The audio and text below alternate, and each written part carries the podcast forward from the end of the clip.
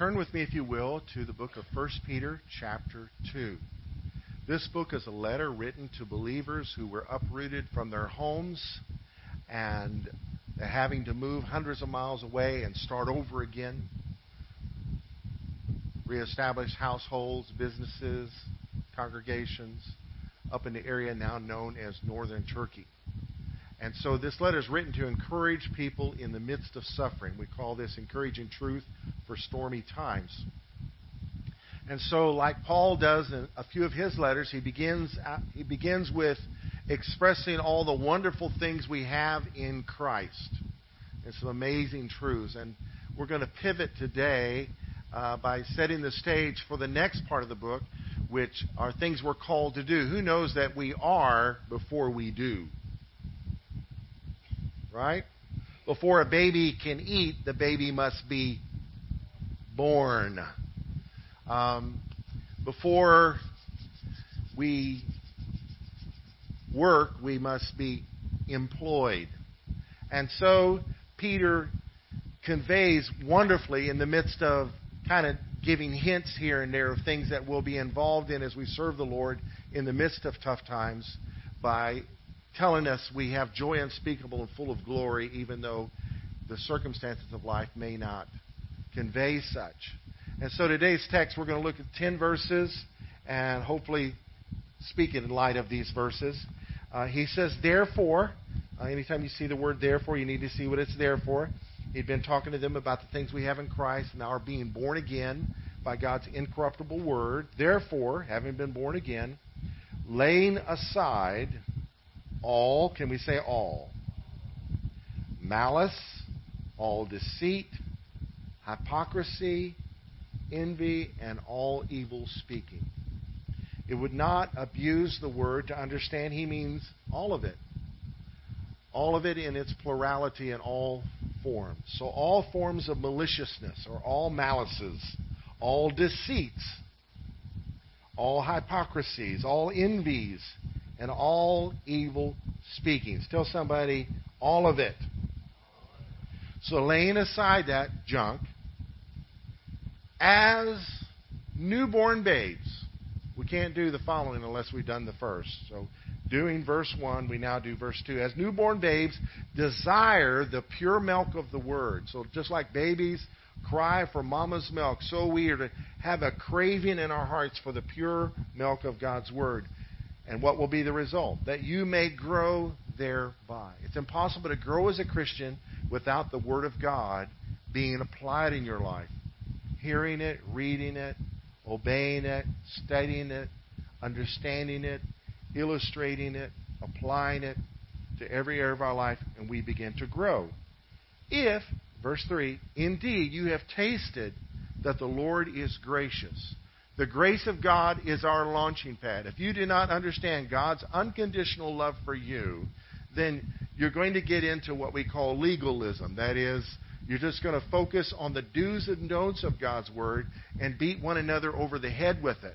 But no, it's because of God's grace and his unconditional love for us that we are brought into his family, and as a result of being in his family, then he's got a will for us to pursue. Do you see that?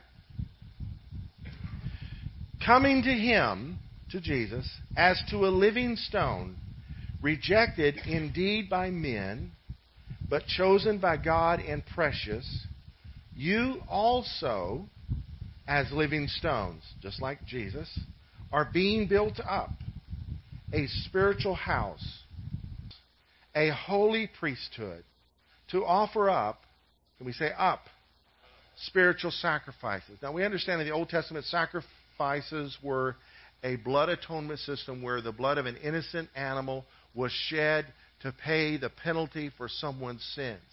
But because of the cross, that no longer is necessary. So the sacrifices we offer up are sacrifices of thanksgiving and praise. We just did it here for a little while this morning because he's worthy. Sacrificing our will for For the will of heaven to be done on earth, somebody's got to be willing to lay aside their will so that God's will can reign supreme. I can't do my will, my selfish will, and the unselfish will of God at the same time. He's going to call us to do something that may be contrary to what we don't like. Well, I don't like to do that. Well, if God likes it, then we've got a problem, right? And so the Christian walk is learning what He likes, laying down what we like. You know, we like to punch people in the nose that have it coming. But the Lord likes for us to extend mercy to people that don't deserve it, to express His love. So, we're being built up a spiritual house, a holy priesthood, to offer up spiritual sacrifices acceptable to God through Jesus Christ. Verse six.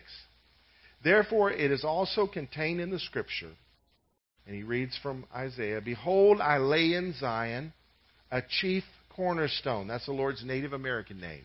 Chief cornerstone. Elect, that is chosen, precious, and he who believes on him will by no means be put to shame, won't be disappointed. Therefore, to you who believe, he is precious. But to those who are disobedient,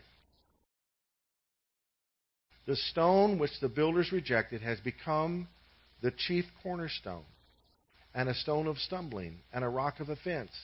They stumble, being disobedient to the word, to which they also were appointed. But you are a chosen generation. Tell somebody you're chosen. A royal priesthood. The word says that we are kings and priests. A royal priesthood. A holy nation. His own special people. That you may proclaim the praises of Him who called you out of darkness into His marvelous light. The old King James says that we're peculiar people. So I grew up in churches that were proud of being weird. Tell your neighbor you're peculiar. Hallelujah. Amen. But it means unique, special, one of a kind, nothing else like it. That's who we are. Who once were not a people, but are now the people of God.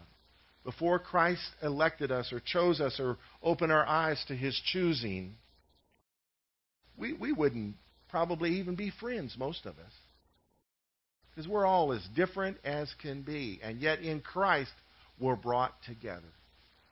Even those churches that focus on a particular demographic, like cowboys or, or um, bikers, they're made up of people that are, it's different from one another. They have one thing in common, you know. They want to be a cowboy or they are a cowboy. They want to be a biker or they are a biker. But beyond that, man, they are as different as can be. Why? That's what God does. He takes people from diverse backgrounds and makes a people out of them. Outside the kingdom of God, it will not work.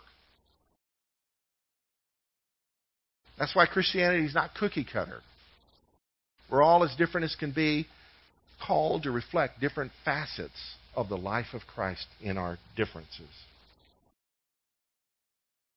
You are a chosen generation, a royal priesthood, a holy nation, His own special people, that you may proclaim the praises of Him who called you out of darkness into His marvelous light, who once were not a people, but are now the people of God, who had not obtained mercy, but now have obtained mercy.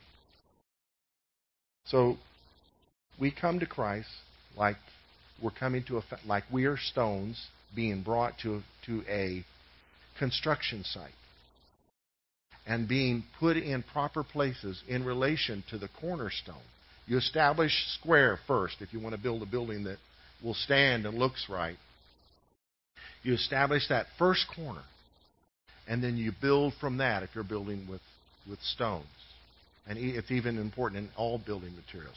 Well, Christ is the pattern. He is the cornerstone, the chief one, and we are laid in place in alignment with Him.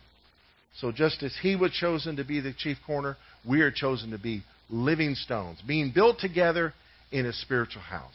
Uh, Lori Zeger is um, a staff member here who recently got an understanding, or an understanding she already had has come alive to her and the part of our functioning as members of the Lord's house.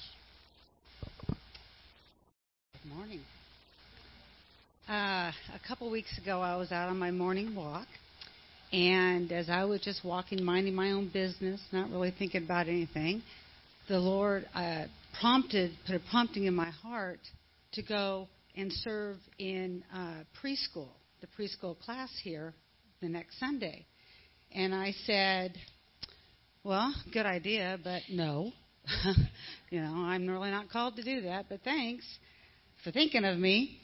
And um, so I continued to walk. And all of a sudden I thought, you know, I've been a Christian about forty years, and I've been, my desire of my heart is to be obedient and hear the Lord and to take, walk in step with the Lord. And I thought, okay, this is familiar. This voice is familiar. I've heard, I've known this prompting is from the Lord.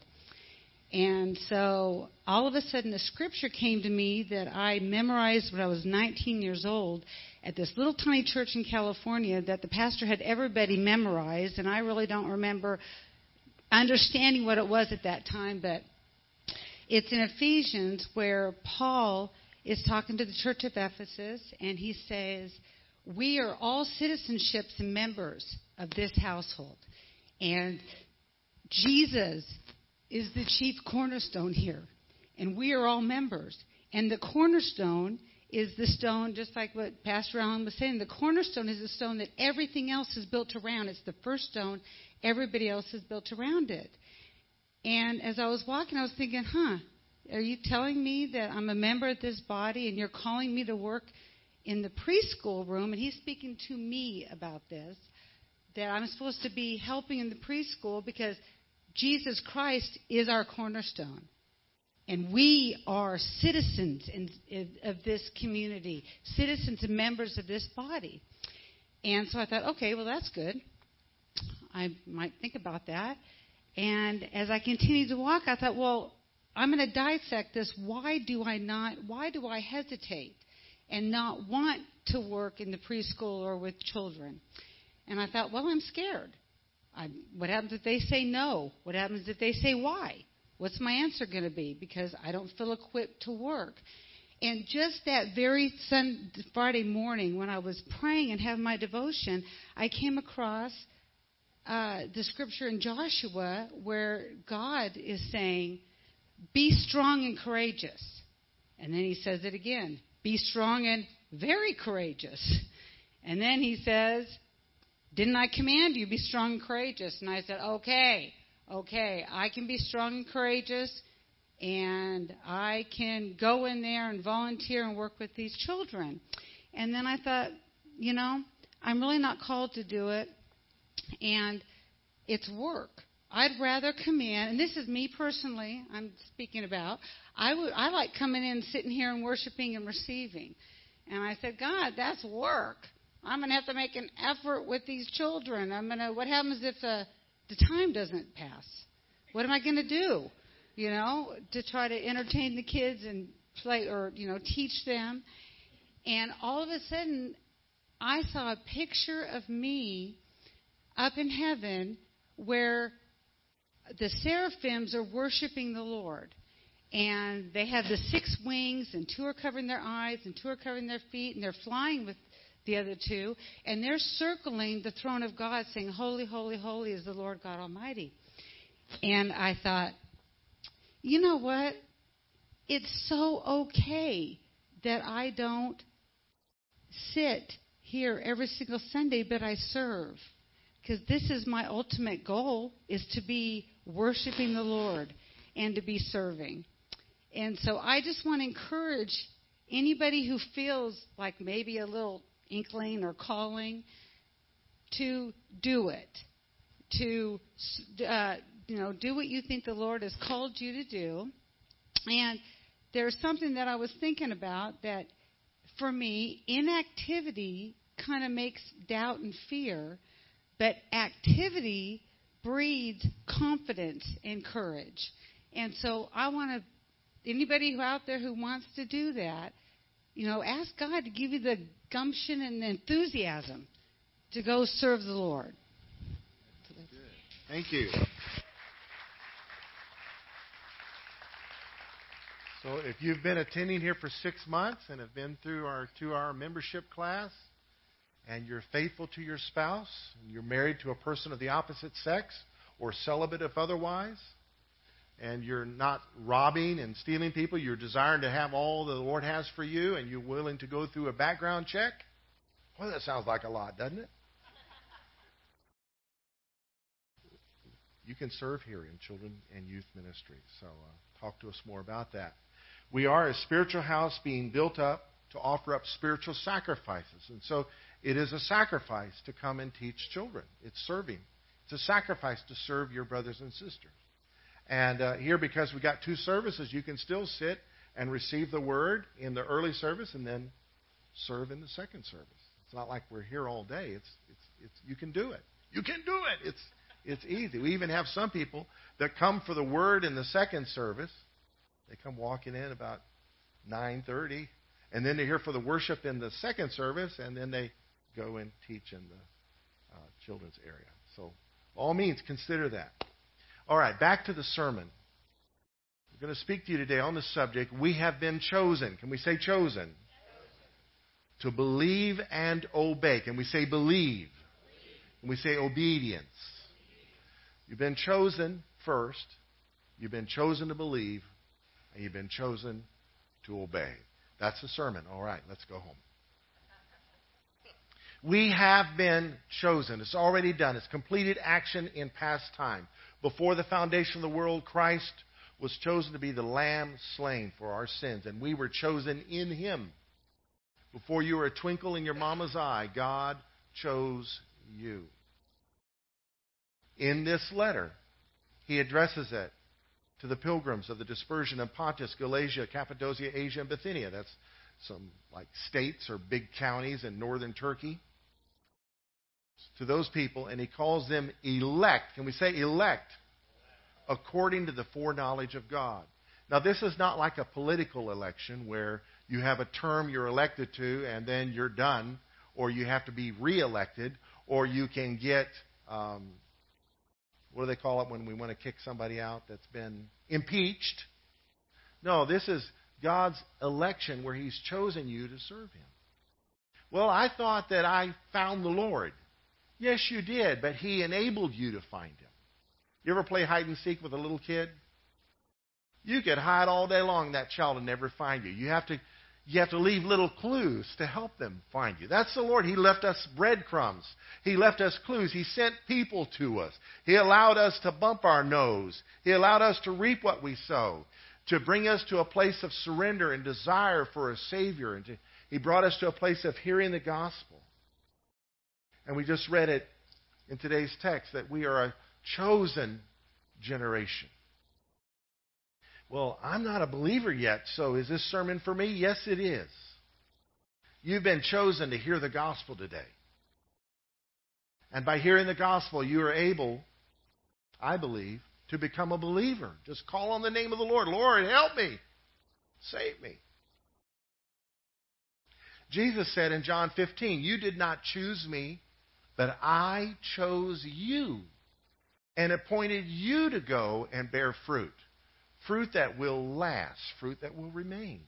Then the Father will give you whatever you ask in my name. So we've been chosen to bear fruit.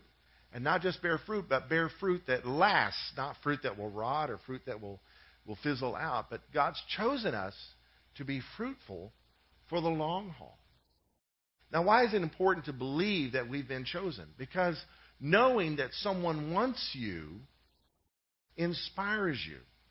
You know, if you're playing back back in the day, remember in the back in the day, I'm showing my age here, when neighborhood kids would gather together and choose up teams on the playground or on the street or in the backyard or whoever did that as a kid. Man, if you were one of the first ones chosen, was that inspiring or what? Now, if you were the last ones, okay, we'll take Lada and you get the girl. Um, the guys got that. Um, It was not as as uh, encouraging. When, when God elects us, it is a joyous thing. It's a wonderful thing. You know, in November, we're going to have an election. And there's going to be a whole lot of unhappy people based on the results of that election. Just like England, they had a referendum. A whole lot of unhappy folks right now. Scared folks. Was it a mistake? Was it not? Time will show. You know, should the Lord tarry, I'm sure they'll survive that. But in God's election, nothing but joy. He chose you. In uh, Ephesians one, he says that He chose us in Him before the foundation of the world to be holy and blameless in His sight. In love, He predestined us for adoption to sonship through Jesus Christ, in accordance with His pleasure and will, to the praise of His glorious grace, which He has freely given us in the one that He loves. So He has chosen us for His purpose. It's His pleasure to choose us. If He didn't give us some help, none of us would be believers. None of us would be saved. Well, I found the Lord. I beg to differ. The Lord found you and helped you to find Him. We've been chosen to believe. We read this earlier. He who believes on Him will by no means be put to shame. Becoming a believer deals with the shame factor. In fact, the gospel is the only, the Christianity is the only religion in the world that deals with shame. Other religions just pile it on you. Even in the secular, unbelieving world, they don't know how to deal with shame. They'll either uh, convey and try to believe and convince themselves things that are shameful, that they are not shameful, or they will just pile on the shame something fierce. Just let a school bus driver go off course and do something wrong. The whole nation sees it, and everybody's blogging and twittering, heaping shame on that poor guy that just couldn't take it anymore. But in Christ, He took our shame. He took our shame. Now, I'm going to be really politically incorrect today. I'm going to talk about Islam. All right? I worked as a car parker. My, the joke was, the family joke was, I was a C P A. I was a car parking attendant at the Remington Hotel in Houston, and then I transferred to the mansion on Turtle Creek in Dallas, and then when the Crescent Court Hotel opened in downtown Dallas, I became the head doorman there, and then I got busted down to buck private with them a couple different times. Parking cars. For years, I worked with Palestinian Muslims. Islam has no remedy for shame. You can only earn your way out of your shame. They teach and believe that you have, everyone has an angel on each shoulder. One angel records the good deeds. The other angel records the bad deeds. That's all they do is record everything you do. And on Judgment Day, when you stand before their God, Allah, they believe that if the angel with the list of good deeds, whichever angel has the longest list, that's the direction you're going to go. So if you got a long list of bad deeds, but the long list of good deeds is longer, you go to heaven. Long list of bad deeds is longer, you go to hell. So you live under shame if your bad deeds out, outnumber your good deeds. And so in the age in which we live with technology and internet, there's temptations everywhere that we are all vulnerable to, and by God's help we overcome them. They believe they are Allah's slaves and they're worthy of hell if they do something wrong. And so over the course of their lives and with all the temptations in the world, the shame and guilt that they carry is unbelievable. That's why there's so much anger. And so this guy that killed a bunch of folks in Orlando, he was loaded down with shame for his behavior and things that he had done that the, that the Quran condemns. How are you going to get out of that? How can you overcome this mountain of shame, this huge list this evil angel has against you with good deeds? Hopelessness and despair sets in. But if you die as a martyr by killing the infidels, as the Quran does instruct, assurance direct to heaven plus the forty virgins. Somebody said forty Virgils. That's the motivation behind this craziness the world is dealing with. You will not hear that on the news. It, it, you just won't. And it'll just cause up con- all kinds of trouble anyway if they if they speak out on it or whatever. I don't know. But um, that's truth. So that guy went in there and killed all a bunch of folks he believed were wicked because he believed he was wicked too. And in so doing, he thought he was going to redeem himself. What, it, what a surprise he's going to be in for when he stands before Almighty God. Amen? But by believing in Jesus, there's a remedy to shame. That's why the gospel is so important. That's why loving Islam's in our culture is so important. They need to see the love of Jesus in us. In the church. The government cannot show the love of Jesus. The government is an institution or bu- bureaucracy. It's impersonal. The love of Jesus can only be shown by persons. The government's calling, I believe, is justice and protection. The church is called to show the love of Jesus, to do something kind for somebody who's loaded down with shame and guilt beyond imagination. Self-loathing is at an all-time high in our culture anyway, and super high in that culture. But through the gospel, there is freedom. He sets us free from our shame. Therefore, to you who believe, he is precious. But to those who are disobedient, those who don't believe, the stone which the builders rejected has become the chief cornerstone. This is still the truth anyway, whether they like it or not. And a stone of stumbling and a rock of offense. To us, Jesus is a stone that's a foundation.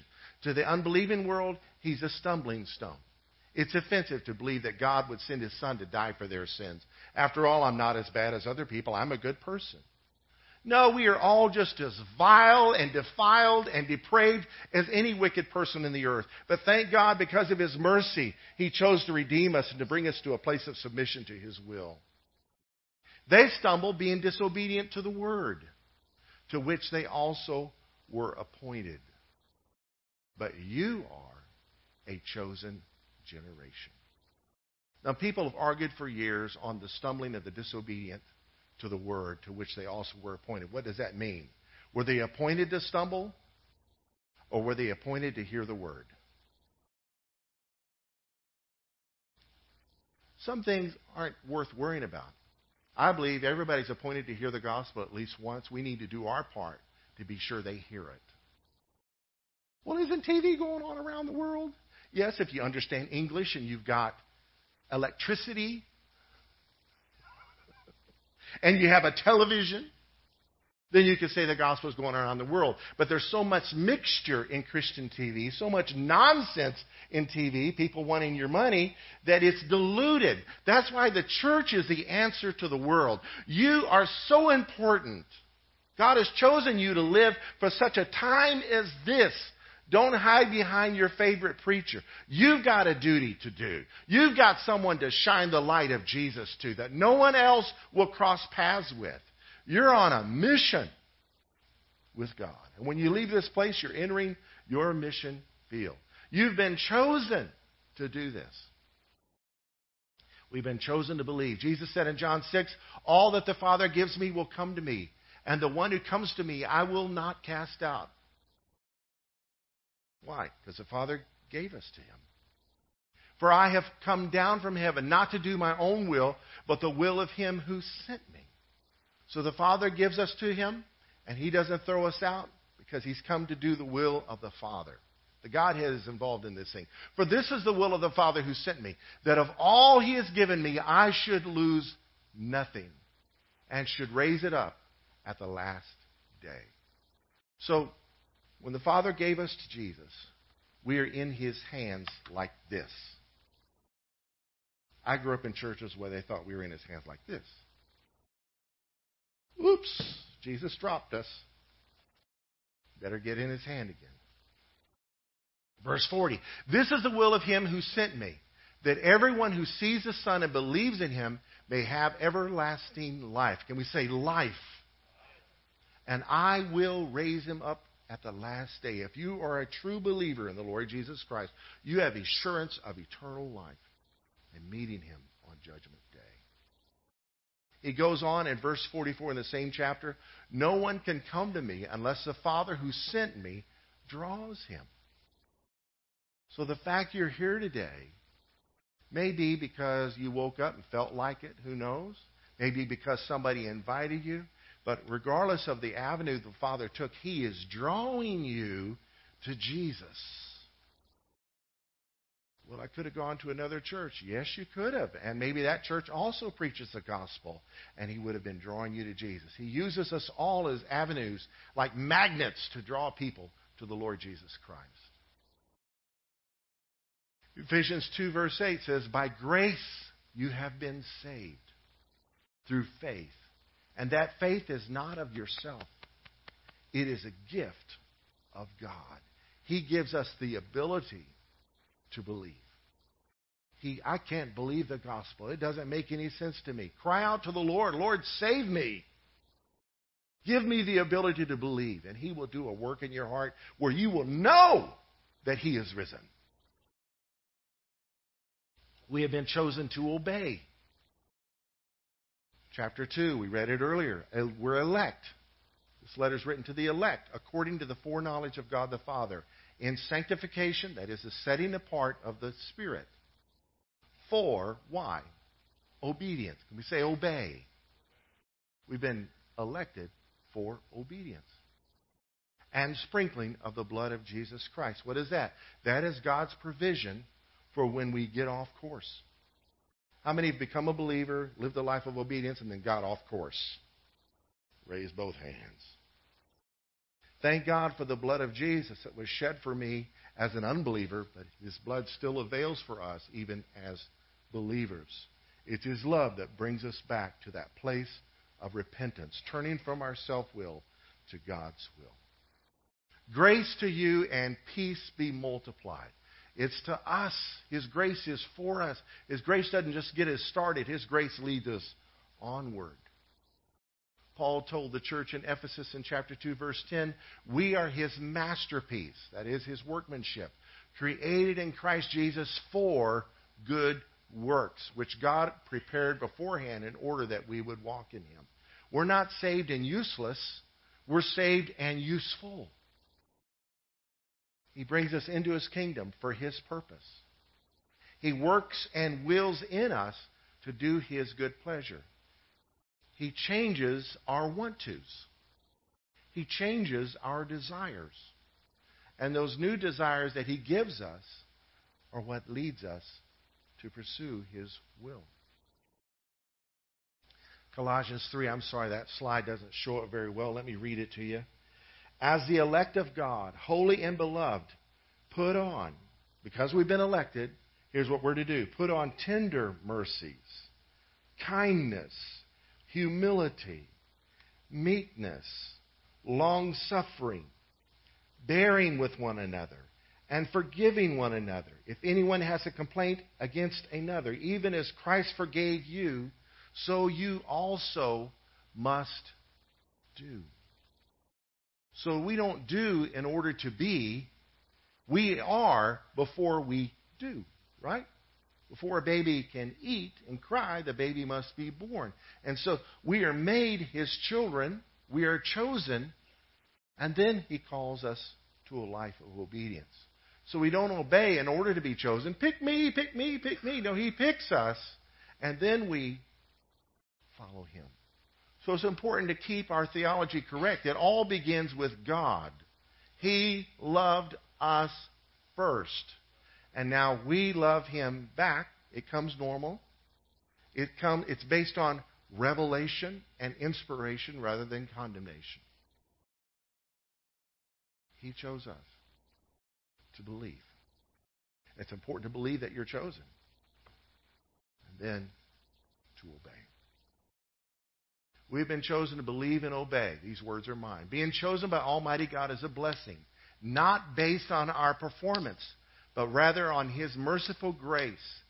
Therefore, He alone is worthy of receiving the glory.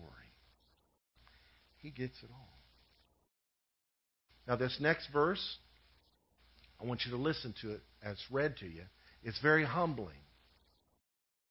Because none of us came into the kingdom because of our greatness.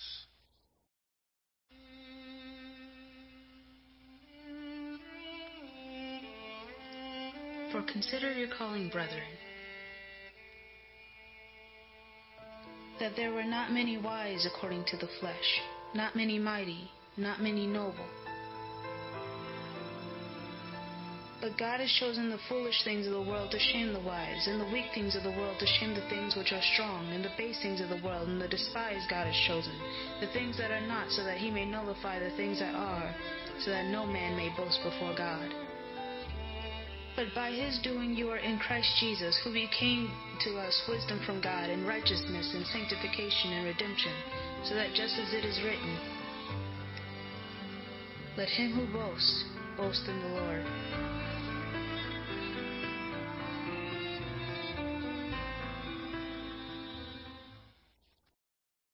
Have you ever been embarrassed by the behavior of some Christians?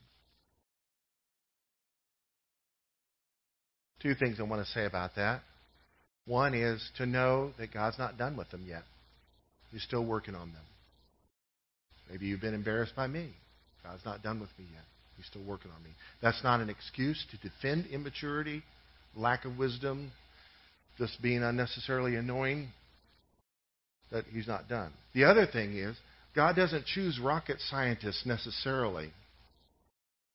You're in the kingdom of God not because you're so brilliant or so great or so worthy. He's worthy. And to demonstrate his wisdom, he chooses, he chooses those the world would say are foolish. So it's a humbling thing, isn't it? To be in the kingdom.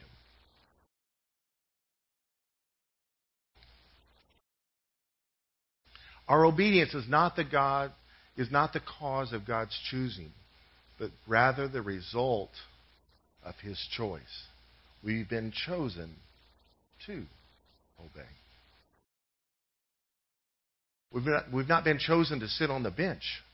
We've been chosen to get on the field, do his will. Soldiers are mentioned here in Second Timothy two, verse four. No one engaged in warfare entangles himself with the affairs of this life. Why? That he may please him who enlisted him as a soldier.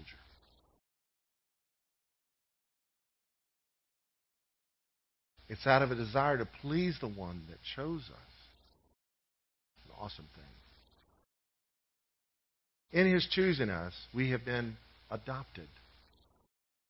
The security of an adopted child is an amazing thing. You can disown your own natural child, but legally in this country, if you adopt some kid, that kid's yours from now on. You cannot disown that child till the child is born, is grown.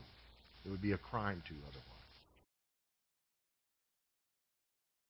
After Yvette and I were married, we were blessed with our firstborn child, who didn't really look like us. Strawberry blonde. She was born C-section, so we know the child was ours. Now, my mother was blonde when she was little. Yvette's mother was blonde when she was little, but Yvette and I were not. I used to have hair. We were not blonde. So when our child started going to school, she went to L B. Barton uh, Elementary School in Irving on King Richard. And little kids saw where she lived. She, they saw us at some point during the school year, and they began to mock her and tell her that we she wasn't our child, that she was adopted. And she would come home crying, and to comfort her, we would speak the truth to her. No, you are our child. But if you were adopted, it would, because, it would be because we chose you.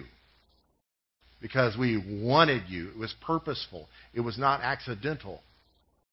And that took all the fears away, whether or not her friends believed she was ours or not, no longer mattered because she knew that we wanted her. We've been chosen because the Father wants us. It's not like, okay, I'll take you. Somebody has to have you. No, he wants you. Purposefully chose you. Now here's the balancing truth. While our obedience is not the cause of the Lord's choosing, it will lead to his reward. So I obey the Lord, not in order to be chosen, but I obey the Lord because I love him. And out of his love for us, he reciprocates with reward. Listen to this, Colossians three, verse twenty-three. Whatever you do, do it heartily as to the Lord and not to men, knowing that from the Lord you will receive the reward of the inheritance, for you serve the Lord Christ. Verse twenty-five. But he who does wrong will be repaid for what he has done, and there is no partiality. So disobedience, God deals with it. He's our Father. He will chasten us in this life and will bring us to a place. He chastens us with His Word. He chastens us with circumstances by allowing us to reap what we sow. We, we learn because our Father loves us. Whom the Lord loves, He chastens us. That He rewards obedience.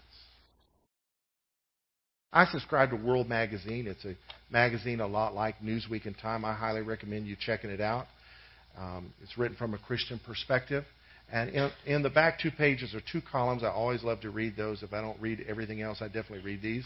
And this woman is a Canadian named Andre Sue Peterson. And I love the way she talks, the way she puts truths together.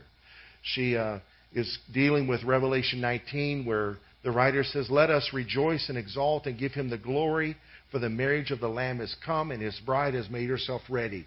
It was granted her to clothe herself with fine linen, bright and pure. For the fine linen, that is our wedding garments, is the righteous deeds of the saints." And then she goes on to say, "The smallest deed done for Christ will be celebrated with astonishment that it had caused much larger concentric ripples in the universe than it seemed during our earthly life. There will be testimonies, life stories of righteous deeds in review, a retrospective with much happy laughter. Dorcas will be there, delighted to see the far-surpassing glory of the clothing at that feast when compared to the modest coats she made for believers in the church of Joppa. David will be there to celebrate the victories God gave him when he defended Israel from, from its enemy, the giant. Joshua will be there. Moses will be there. It'll be a glorious time. Jephthah will be there. Esther will be there. Deborah will be there. All these people that have done these great feats will be there. It'll be great. But what about us? Maybe you're not called to be a Bible translator in the far, dark regions of Cameroon. You're called to serve the Lord in this culture, filled with His temptations.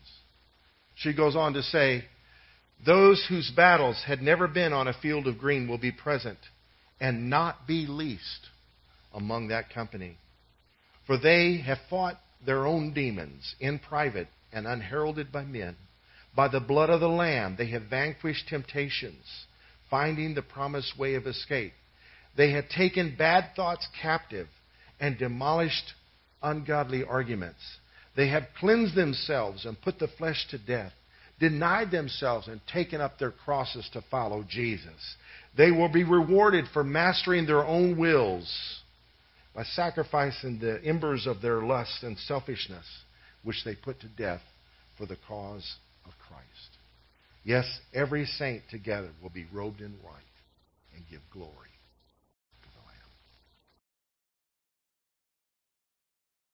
We have been chosen to believe and obey.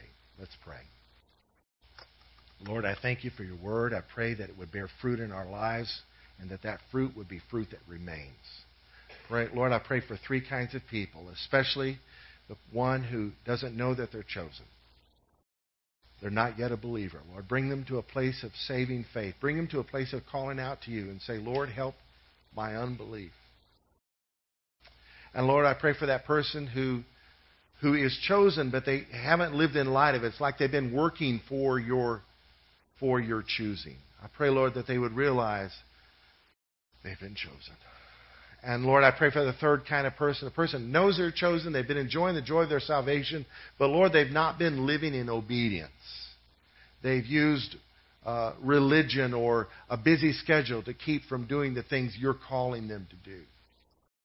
Bring us to a place of fresh surrender, that we might function in the place to which You've called us for the reason that You have chosen us. In Jesus' name. Now, just keep your heads bowed. I just want you to think, is there something God has asked you to do that you have not yet done? What is that? You know, the key to living the Christian life is to do the next thing God tells you to do, and then to do the next thing God tells you to do. And because it's God, His will reigns supreme, uh, we tell Him no. He doesn't say, okay, how about this? No, he, he doesn't back off. He's calling us to do something that's unique for us. Lord, I pray that right now in these moments of silence that you would bring to our remembrance what you've called us to do.